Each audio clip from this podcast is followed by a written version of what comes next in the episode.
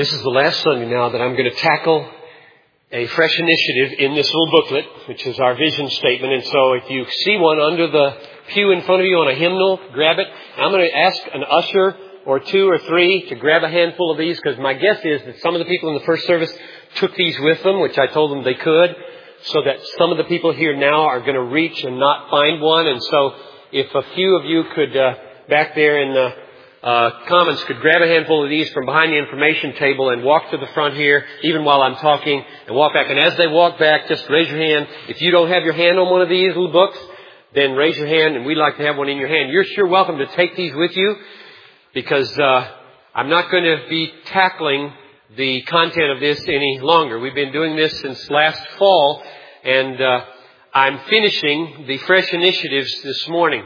Here comes Ben and Gordy. So if you don't have one of these in your hand and you like to be looking on as I preach, I think that would be good. So just flag them down as they walk by. If you have one, turn with me to page 3. What you've got in your hands, if you're a visitor and you haven't seen this before, is a document that our master planning team and elders produced over a year-long effort of prayer and planning to help define who we are and where we're going. On the front page is a mission statement. It also is on the banner there, hanging underneath our 125th anniversary seal. Spreading a passion for the supremacy of God in all things, for the joy of all peoples. That's why we exist. That's the heartbeat of our life. Now, growing out of that mission are, on page 3, 6 fresh initiatives. I've preached a sermon on each one of these except number 6, which I'm taking up today. I chose today for it because it's Sanctity of Life Sunday. And my goal in this message is first to show you why a commitment to that mission statement yields this fresh initiative. And then in the process of showing you that, stir you up to embrace this initiative and live it out, particularly as it regards the sanctity of life and the cause of life in our culture. So let me read number 6 with you. Challenging church and culture with the truth. We will challenge our culture and the wider Christian movement in fresh ways with the biblical truth of God's all-satisfying supremacy by courageous Christian action and speech in the secular world. So my question now as we begin is, why does it follow from that mission, commitment to the supremacy of God, that this would be one of our fresh initiatives? Now, I've got about 4 reasons. Number 1, believing in the supremacy of God leads you to believe in the existence of absolute truth. Believing in the supremacy of God in all things leads you to believe in the existence of absolute truth. Now, when I say absolute truth, I mean what Francis Schaeffer used to call true truth. True truth, meaning, unlike many of us use it today, true for you, true for me. What's true for you may not be true for me, and what's true for me may not be true for you.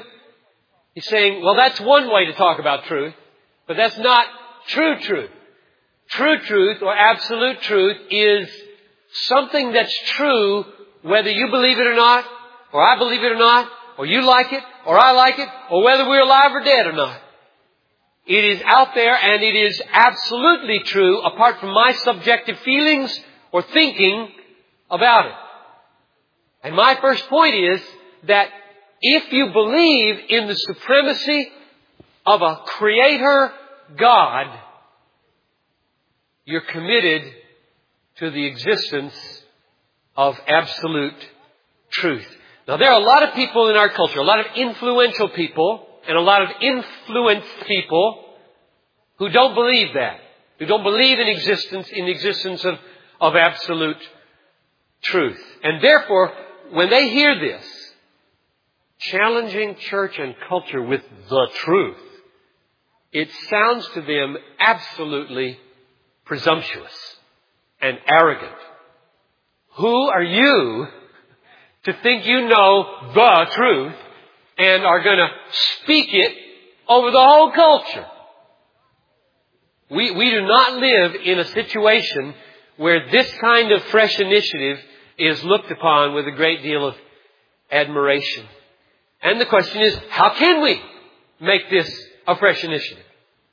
And the answer is, we believe in the supremacy of God. If God is supreme, then we don't come into the world defining God or shaping God or making God. We come into a universe of givens. It's just filled with givens. God is simply there. He's just there. And He shapes me. And He defines me. And He makes me. And I yield and bow to Him, His thoughts and His ways. And that's truth with a capital T. God is. He is one way and not another way. He thinks some thoughts and not other thoughts. He acts some ways and not other ways. And so God and all He thinks and all He is and the way He acts is the reality that I have to deal with. And I don't shape it. It's just a given. It's just there. And that's very offensive in our culture. That I come into a world that's just filled with givens that I've got to deal with. I have to shape my thinking around that, my acting around that, rather than saying, here's the way I feel, you shape around me, or here's the way I will act, you shape around me. A lot of people are recreating God in order to make Him fit our desires to be God and to be sovereign today. But it won't work. Here's a word from the Apostle Paul that's absolutely stunning. 1 Timothy 3:15. I write to you so that you may know how one ought to conduct himself in the household of God, which is the church of the living God, the pillar and bulwark or support of the truth. That is amazing. Listen to that again. Now, what is he saying? He's saying, I'm writing to you, Christians, there in Ephesus, this is to Timothy in Ephesus, to tell you how to live in the household of God, which is the church, namely, the church is the pillar. This is this thing right here. Holds the ceiling up. 1, 2, 3, 4, 5, 6, 7, 8. Eight of them hold the roof up. And the roof is the truth. And he says the church is the pillar of the truth. Have you ever thought of yourself in that way? This motley crew here. We are the pillar of the truth. And the answer is yes. How can he say that? I think he can say it because he's pointing to the household of God. Not the household of God, but the household of God. The people who believe in the supremacy of God, the people who in all of their imperfections and all of their half-seeing eyes, who believe that there is a great Creator, Redeemer, God, over all the universe, who is Alpha and Omega, are, for that reason, the pillar and the bulwark, the guardian and the upholder of truth. Because where God goes in the society, where God goes, truth goes. And where God is upheld, truth is upheld. And nobody is upholding the supremacy of God except the household of God. And therefore, it makes sense to say the church is the pillar and the bulwark of truth, and that is very unpopular.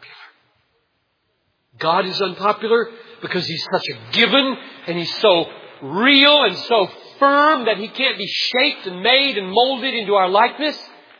And then the church is unpopular because the church keeps upholding that kind of God and saying, yes, yes, look at Him, deal with Him, He's real, we have a passion for Him, we mean to spread a passion for Him and let the chips fall where they will. It's very unpopular. The universe is not a democracy. The universe is very old-fashioned. It is a monarchy. It is an absolute monarchy. And monarchies are not popular today, and so the universe is not popular. God is quite out of it in His political ways, being the absolute monarchy. Nobody votes God into existence. Nobody votes Him into office. You have no vote. I have no vote. It's so offensive. I mean, that's totalitarianism. The universe is a totalitarian state. Just happens to be ruled by a very benevolent dictator. So you can see God has a lot against Him in America right now. And the church, who stands for that kind of absolute sovereign, is not a popular organization. Romans 1:25, the apostle says this, speaking of ordinary people, apart from the Holy Spirit, he says, they exchanged the truth of God. That's a very important phrase. They exchanged the truth of God for a lie and worshipped and served the creature rather than the Creator, who is blessed forever. Amen. And then in verse 18, he says, they suppress the truth in unrighteousness. That is, every human being created in the image of God, which we all are, all lost and all distorted, but every one of us created in the image of God, has a love-hate relationship with the absolute. Let me illustrate this with a Yale law professor named Arthur Leff, who gave a talk at Duke University in 1979, which I read parts of recently, and he died recently also. And he illustrated, he's not a believer, the love-hate feeling that every human has toward this absolute issue. Here's what he said. I want to believe, and you do too, in a complete, transcendent, and imminent set of propositions about right and wrong, findable rules that authoritatively and unambiguously direct us on how to live righteously. I also want to believe, and so do you, in no such thing, but rather that we are wholly free, not only to choose for ourselves what we ought to do, but to decide for ourselves individually and as a species what we ought to be. What we want, heaven help us, is simultaneously to be perfectly ruled and perfectly free. That is, at the same time to discover what is right and to create what is right. There's this love-hate relationship towards the right or the absolute or the objective or God outside of us. And we say, oh yes, we need that. And there's no, we don't want that. This tug that every one of us has felt. And Paul says in Romans 1, apart from the Holy Spirit, everybody is suppressing the one and embracing the other. We suppress objective, absolute reality. Suppress that truth. No. It's too confining. It's too limiting. It's too defining. I can't be what I want to be. And then embracing, I'll create truth. I'll create God. I'll create right and wrong after my own image. And that's true. That's the way we are apart from the Holy Spirit. If God exists, if there is a supreme God, then we must define right, wrong, good, bad, beautiful and ugly, wise and foolish, according to God, not ourselves. And that is a threat to the autonomy, the independence, the self-sufficiency of human beings, because we want not to be controlled like that. We don't want to come into the world that's full of givens. We want to come in and make it the way we want to make it so that it fits our desires. Which is why God is an unpopular person and why the church as the pillar and bulwark of the truth is an unpopular institution. Now that's reason number one for why I believe believing in the supremacy of God leads to challenging church and culture with the truth. But before I go to number two, let me caution you, lest I be misunderstood. I am not saying that any of us Christians can see the whole truth. The whole truth. None of us sees the whole truth. God alone is the whole truth, sees the whole truth. We will never, I think, ever see the whole truth. My view of eternity is that we will, for eternity, be growing in seeing new vistas of God. We'll never be bored in heaven. Ever. We'll never say, oh, now I know everything and I'm like God. Never. But we will keep seeing more of God. But at least now, whether you agree with that or not, at least now, none of us sees the whole truth. A second thing is, we know the one who is the truth.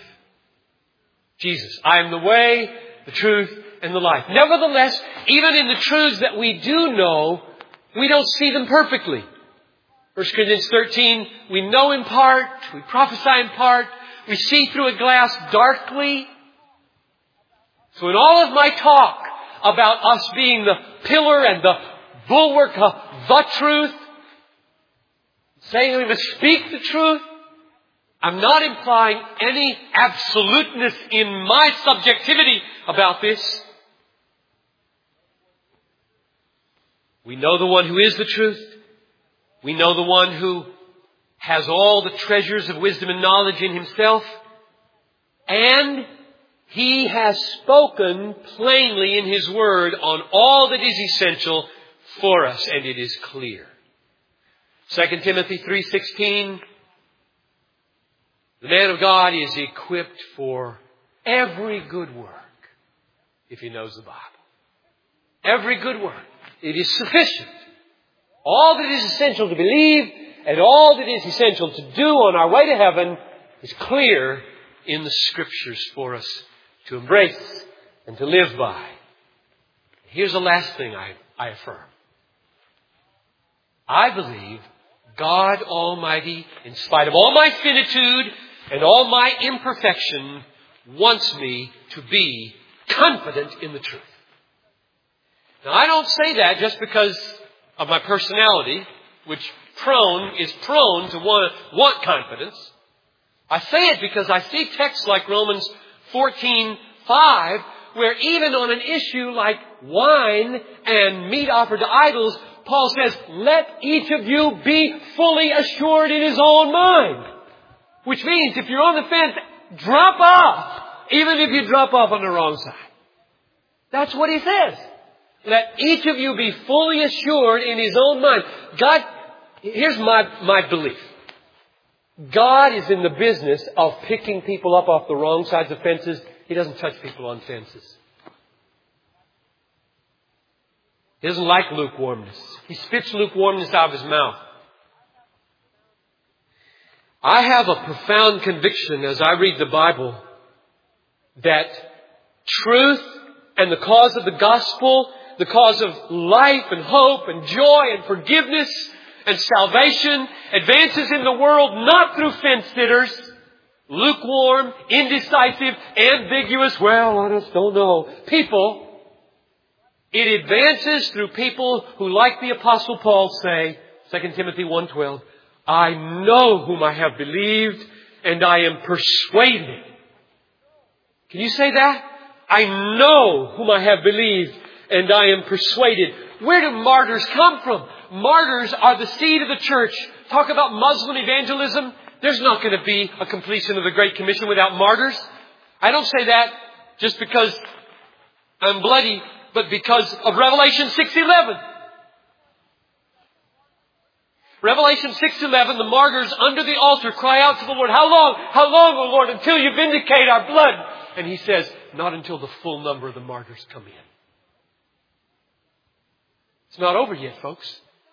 There's going to be some more. Where do they come from? Fences? They don't come from fences.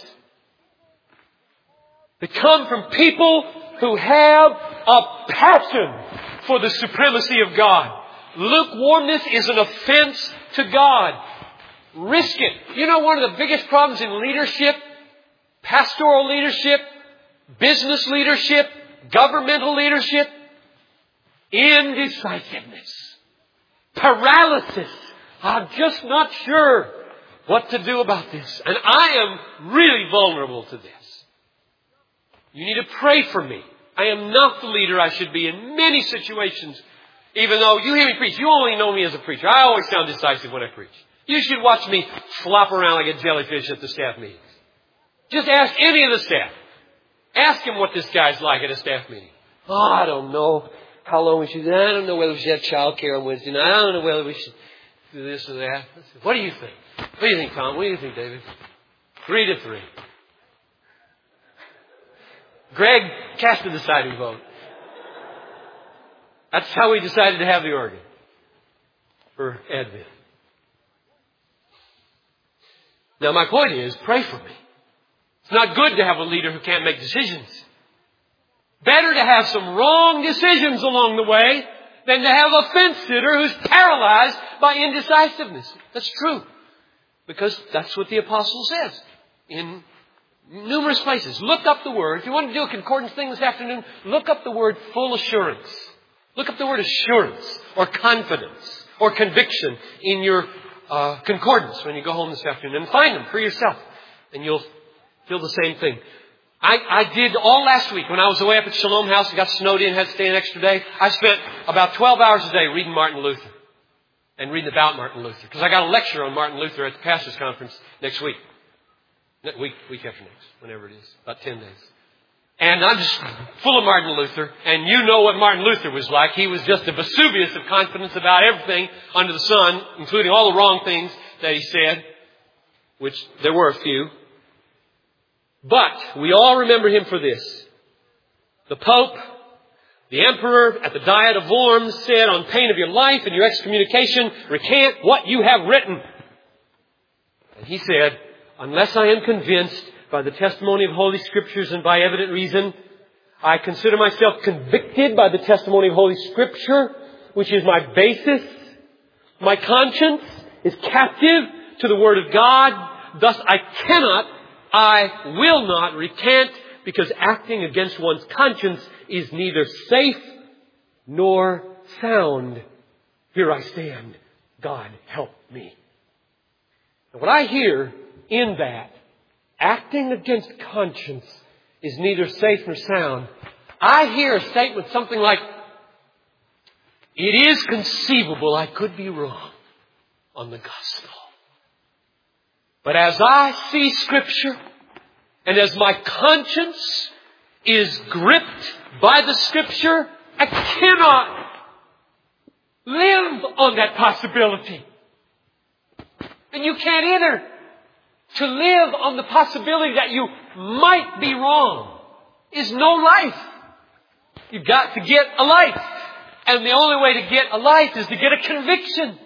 And the only way to get a conviction is with your conscience to be immersed in the Word of God until it is chained to what you see there. It doesn't mean you can't change, but it's why change is so hard. It's why we shed tears through big paradigm shifts in theology and views on various things because we've held something cherished. I remember I disagree with my precious dad on a few things. Like eschatology. We don't talk much about it anymore. But I remember the early days when we tried to talk about it. And it was so painful because he said, Johnny, I can remember this sentence. I was a junior in college, I think. He said, Johnny, if you're right, I've misled people for 37 years of ministry. That's hard. That's hard, change. But it's possible. But I would take my dad's conviction over 1,000 wishy-washy preachers who agree with me. I would preach that view, Daddy. He's coming. We don't agree with exactly the timing or the way he's coming. But, oh, I don't want you to sit on the fence or say, oh, I don't know whether he's coming or not, you know.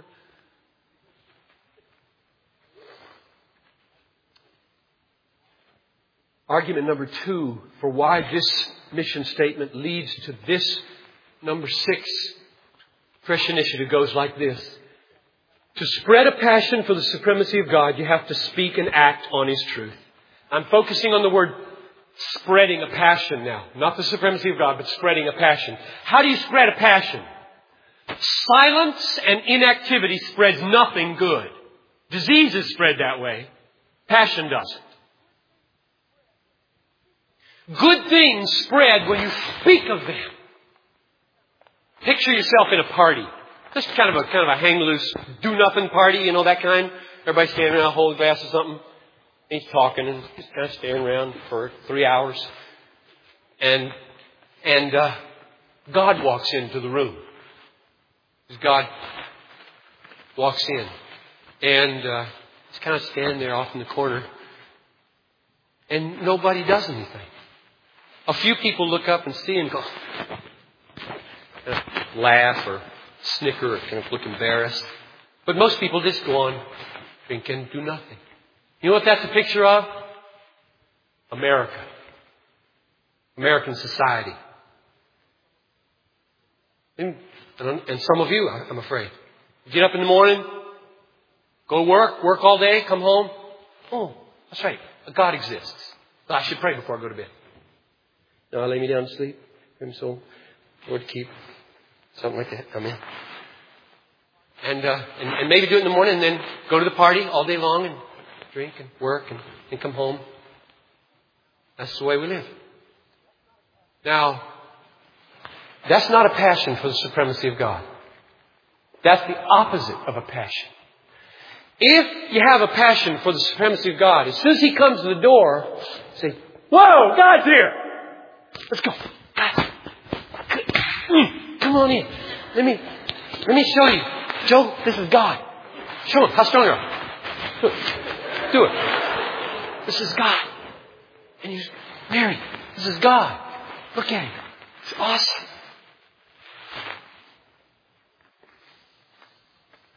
If you have a passion for the supremacy of God, you open your mouth and you change your life. And you don't let Him stand in the corner of the party. Can't do it. You can't stay in the corner of the party if He's supreme and if you have a passion for Him. And so my second argument, real simple, real obvious. If we as a church are driven to spread a passion for the supremacy of God, then, like these last line here, we are driven to action and speech in the secular world. That's wherever you work, wherever you live, wherever I go, we got to open our mouths about God. That's argument number 2. Here's argument number 3. We challenge the church and the culture with truth because ideas have consequences. This gripped the master planning team one day, about 1.5 years ago, when I read them a quote from Viktor Frankl. I want to illustrate this point, that ideas have consequences. What I mean is, bad thinking leads to bad acting. Or a society that comes under the sway of serious false visions of reality that society is very soon going to start doing some real bad things. Dumb things. Bad thinking leads to bad acting. Now, Viktor Frankl was a Jewish psychiatrist who survived the concentration camps. His wife died in the concentration camp. He remarried. He became a world-renowned psychiatrist who wrote a book called In Search of Meaning. I think the famous sentence in the book goes like, man can endure any how if he has a why to live. 9 million copies that book sold. This is what he said. I am absolutely convinced that the gas chambers of Auschwitz, Treblinka, and Majdanek were ultimately prepared not in some ministry or other in Berlin, but rather at the desks and in the lecture halls of nihilistic scientists and philosophers. In other words, philosophies produce atrocities. Bad philosophy produces atrocity. Bad thinking produces bad living. Therefore, we've got to stand up and resist bad thinking. Now, let me clarify something here. Sometimes those of us who have a high view of the Holy Spirit, which I hope I do, and a high view of His sovereignty in opening people to the truth, can lead in a wrong way. What I mean is this. I personally believe that you can talk truth until you're blue in the face, and unless the Holy Spirit drives the truth and opens the heart, people aren't going to listen to you. They're not going to believe it. They'll say nice, or that's your view, but there won't be any conviction. And so they'll just kind of fade away. The Holy Spirit has to come. Now, you could draw the conclusion from that, the Holy Spirit makes all the difference, and truth then becomes real unimportant. That would be a very bad conclusion to draw from what I'm saying. Because, here's the truth. The truth. The Holy Spirit is sent not to replace truth, but empower truth. Let's say it again. The Holy Spirit is sent not to replace truth, but to empower truth. Did you know that the Holy Spirit is not going to evangelize one single person in the world? Or one nation in the world? Only human beings evangelize human beings. Now, they have no success without the Holy Spirit. Zero success. He is essential, but so is truth essential. The gospel is most essential, but all the other truth is essential. And here's another thought that is so mind-boggling to me. See if you can get this. If the fabric of truth is a seamless fabric, the whole of truth is one seamless garment, then speaking truth on any issue, anywhere, strengthens the fabric of truth on every issue, everywhere. That's a mind-boggling thought to me. Let me say it again. If truth is a seamless fabric, truth on every issue is God's seamless fabric. If you speak the truth and uphold the truth on any issue anywhere, it strengthens truth on every issue everywhere, which leads me to this conclusion. God only knows, and we'll find out in heaven, how often a gospel testimony about the cross of Christ, about the holiness of God, about the sinfulness of man, about the necessity of faith, about the hope of eternal life, about the forgiveness of sins, a gospel testimony has been made hearable and understandable in a person's mind and heart because of 10,000 other truth influences that went into what made this person the way he was. The fabric of truth the fabric of reality that has been shaping him and molding him in all of his feelings and in all of his thinking has been fed into by thousands and thousands of truth statements or error statements along the way. And who knows how many hundreds of those you made.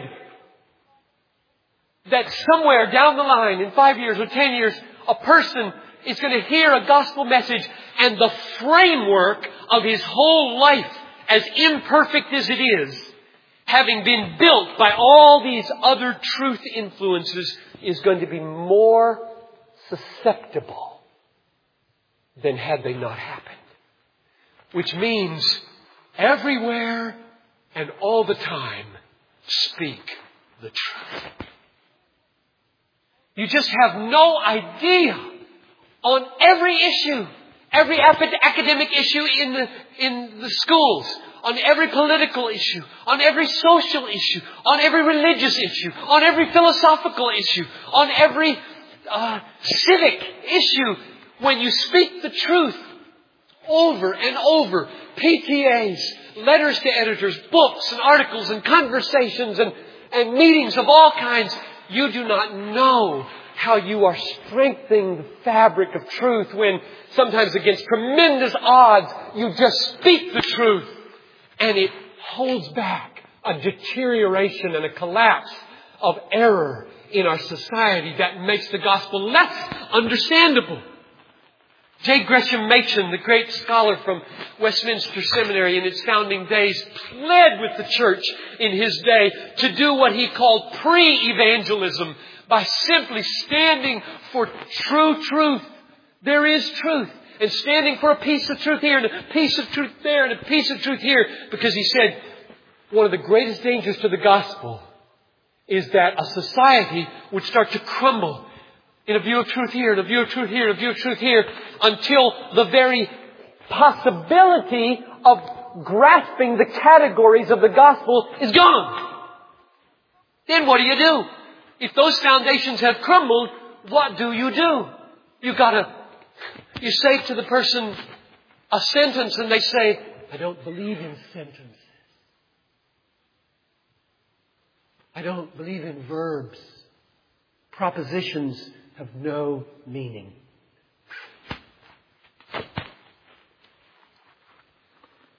Speak the truth. Speak the truth. Let me close with a reference to abortion. We, our church, according to our value statements in here on page 6, that is devoted, number 19, left column on page 6, a strong commitment to a diverse and balanced pro-life engagement. When you leave here, if you want to, you can see all those tables of different ways to be involved in the pro-life engagement. What I want to stress as we close is that the fourth reason for embracing this fresh initiative is that we need to stand up and point out the bad thinking behind the pro-choice position. The bad thinking which is leading to deadly behaviors towards children and is leading to destruction for society and is leading to scorn for the supremacy of God. And here's the way I'll illustrate it in closing. We have a law in Minnesota called the fetal homicide law. Fetal, from fetus, unborn child. Homicide, from murder. The law says this is a quote from the Minneapolis Tribune. The law makes it murder to kill an embryo or fetus intentionally, except in cases of abortion.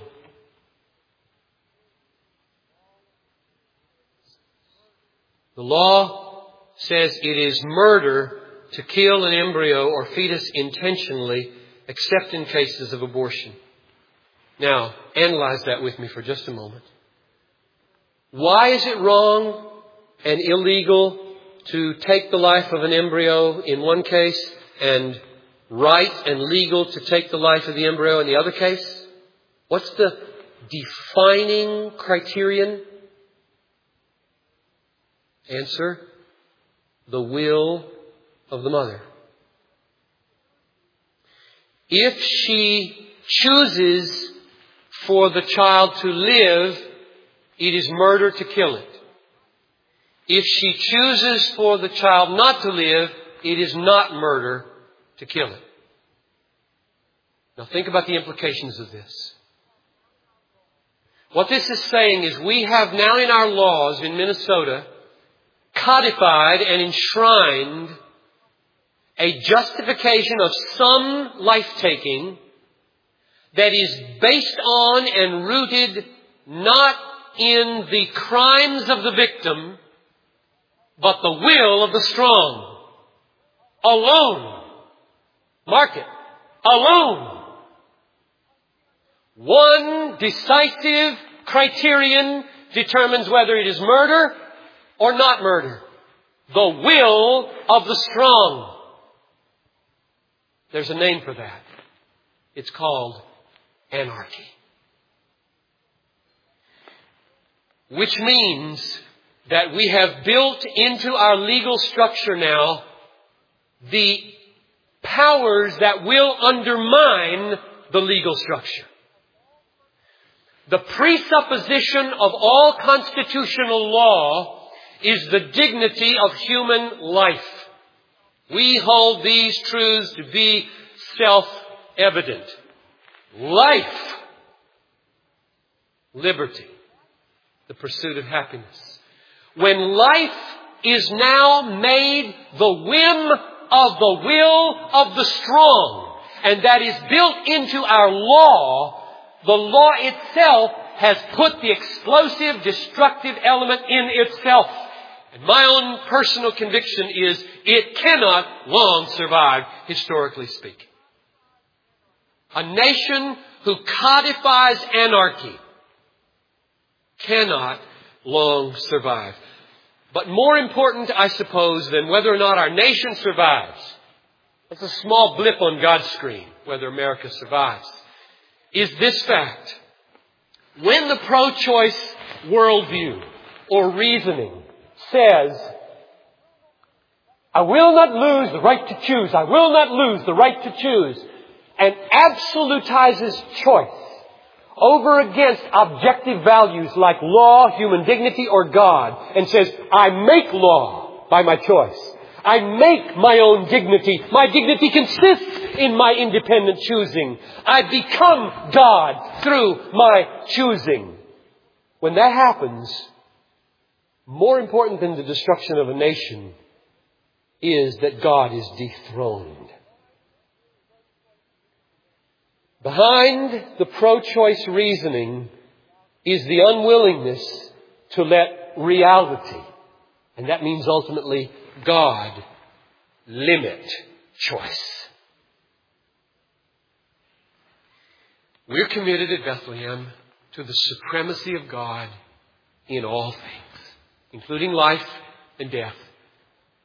We will not support the intrusion on God's supreme rights as a life fashioner and maker.